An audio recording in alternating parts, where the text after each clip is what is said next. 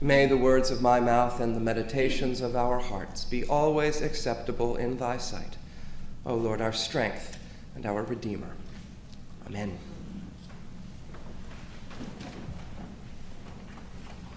This sermon is dedicated to all of the nail biters out there, of whom I am one. Our story this morning, the feeding of the 5,000, is one that would surely be featured in a CD called Jesus' Greatest Hits. It is the only miracle, other than the resurrection, that is mentioned and recounted in all four Gospels Matthew, Mark, Luke, and John. Today we've heard the Johannine account of this famous miracle.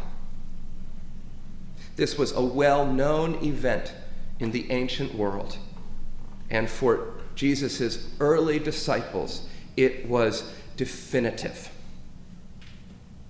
Large crowds were following him, and they crossed the Sea of Galilee to a land that is on the very northern edge of that enormous body of water. And it was a remote part of the countryside. You can still visit it to this day.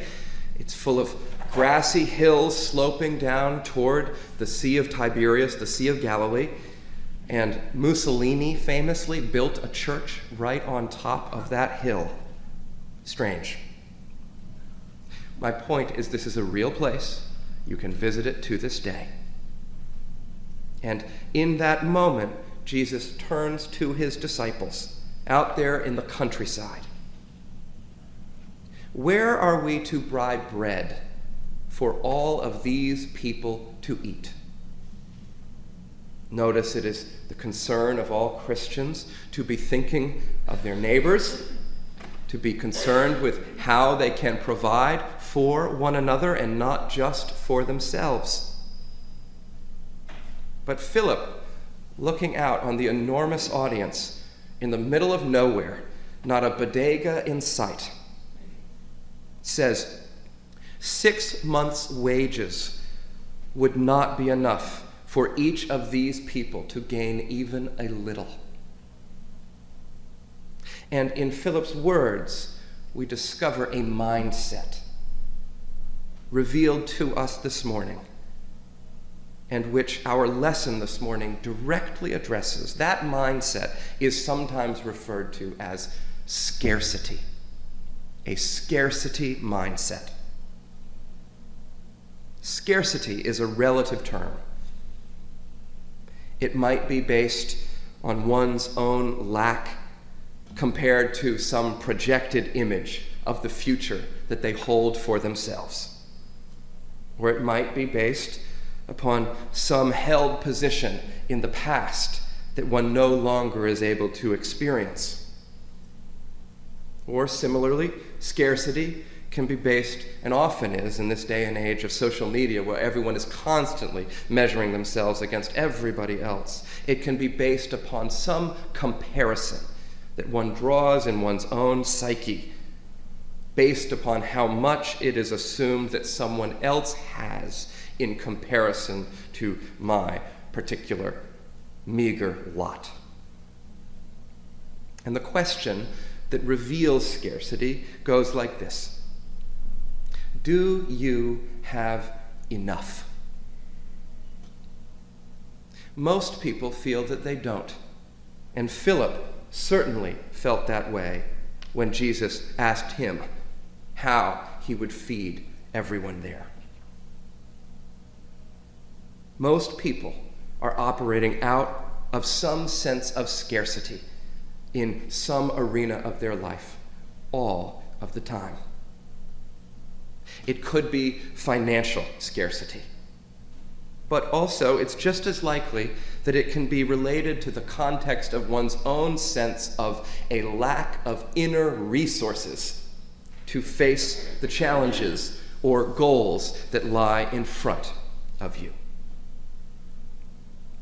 So, the scarcity that you probably have experienced at some point in your own life is usually revealed by either checking your bank account, or instead by asking Do I have enough to get through some upcoming crazy week at work or at home or some wedding weekend that has been looming large for a while or some busy, highly anticipated fall term upon which you are counting and placing immense pressure upon yourself.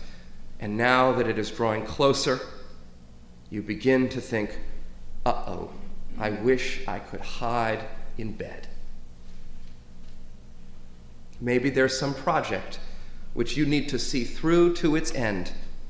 And after a good initial period with it, the waters are becoming choppy, and the end point is still well off in the distant horizon.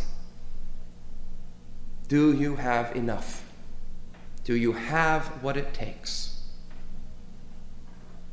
I think it's often the case that people feel ill equipped to face the challenges that lie in front of them. When they think about them, they become agitated, especially if you ask them, How are you feeling about the fall?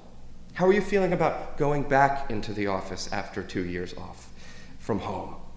How are you feeling about the upcoming family reunion, etc.? They become agitated. And even though they try to put on a good face, they begin to despair inside and feel immediately deflated when the topic is raised. This, too, is scarcity. Do you have what it takes to connect the dots? And the result of this mindset is anxiety. It's being up in the middle of the night thinking about how it's all going to come together, crunching the numbers. It's biting your nails. And the way that anxiety plays out in our lives takes two forms. Typically, the initial response, especially in this country, in this culture, in this type A world we live in, the response to the scarcity is frenetic activity, a total scramble. But if things are even more daunting, then sometimes instead one discovers paralysis, also known as depression. So, scarcity leads to anxiety, which produces frenetic activity, or in worst case scenarios, paralysis. And it is into this place this morning that our God engages us in this famous lesson and miracle. We learn, perhaps to our surprise, that our sense of scarcity does not deter God in the least.